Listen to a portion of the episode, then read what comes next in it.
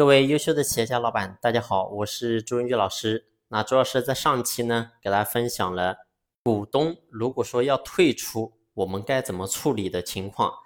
朱老师呢也接到了很多的私信，如果你在这个地方有不明白的话，也请及时的联系我。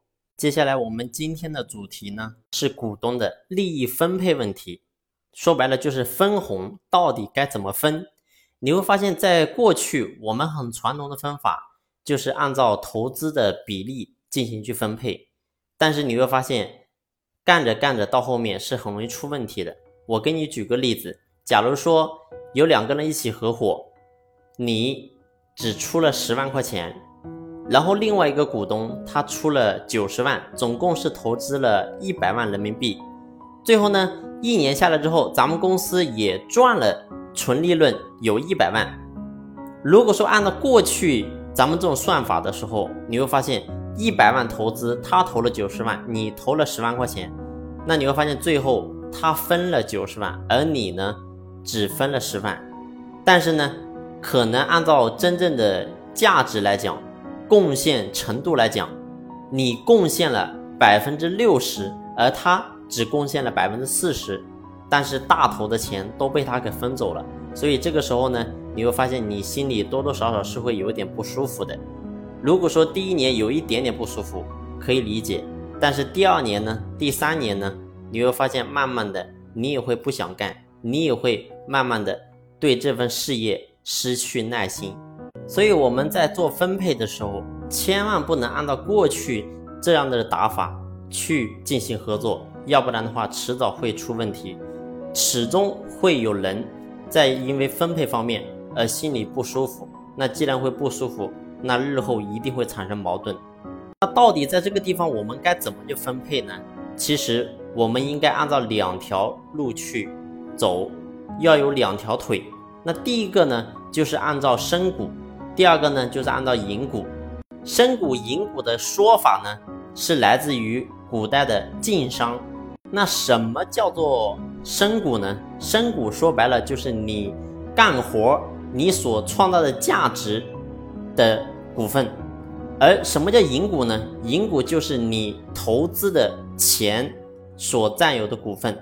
那到底是咱们投的钱更值钱，还是干出来的活干出来的业绩贡献更值钱呢？那毫无疑问，肯定是我们创造的价值更重要。所以呢？这个地方，我们在深股跟银股之间的匹配方面，一定是深股要大于银股，并不是说你投资的钱多，就代表说你最后你分红到手的钱就多。如果是这样分的话，你会发现是会有问题的。一定是创造的价值越高，它到手的分红就越高。所以正常来讲，深股跟银股的比例，一般来讲。是按照深股，无论怎么样都是要大于银股的，可以按照六四七三二八都可以。这个地方呢，可能大家不是特别好理解，那我呢，透过一个例子和大家去分享。你假如说刚才我说的那个例子，假如说你是股东之一，你投了十万块钱，我是另外一个股东，我投了九十万。咱们公司成立呢，总共是投资了一百万。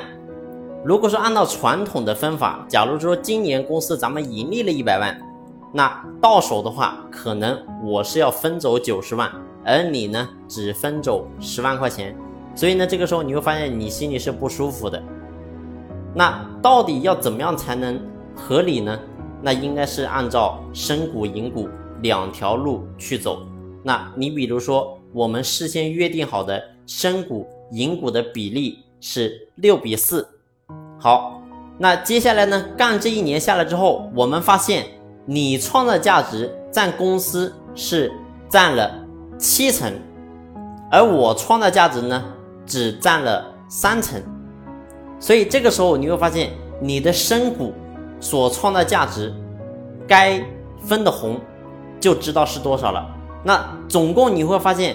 深股占总的分红是占了百分之六十，那总共的分红是多少钱？是一百万。所以呢，总的深股的分红是六十万，那你占了七成的贡献，那就是六乘以七等于四十二万，而我呢是占了三成，那六乘以三就是十八万。所以呢，在深股这个地方，你拿走四十二万，而我呢拿走十八万。好，这是深股部分。那银股部分呢？银股占总的分红的百分之四十，那就是四十万。四十万里面呢，我是投资了九成，而你呢投资了一成，所以呢，你的银股是到手是四万块钱，而我呢到手是三十六万块钱。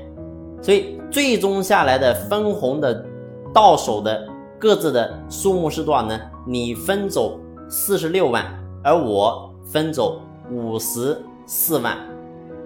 所以你会发现，透过这种分法之后，其实我们两个人之间是没有任何矛盾跟意见的。为什么呢？因为虽然说我投的钱多，但是呢，确实是你在公司创造的价值更大，而你呢，也没什么话说。虽然说你创造的价值大，但是呢，当时你投入的资金确实是比较少的，只投了十万块钱，而我投了九十万，所以这个时候呢，两个人来讲相对来讲是比较公平的。你拿了四十六万，我拿了五十四万，所以切记我们在分这个受益、分这个分红的时候，一定要记住公司当时投入的钱。重不重要？非常重要。但是呢，比这个更重要的是股东所创造的价值。如果说股东不创造价值，你所投入的钱也是打水漂。好了，这一期呢，我就分享到这里。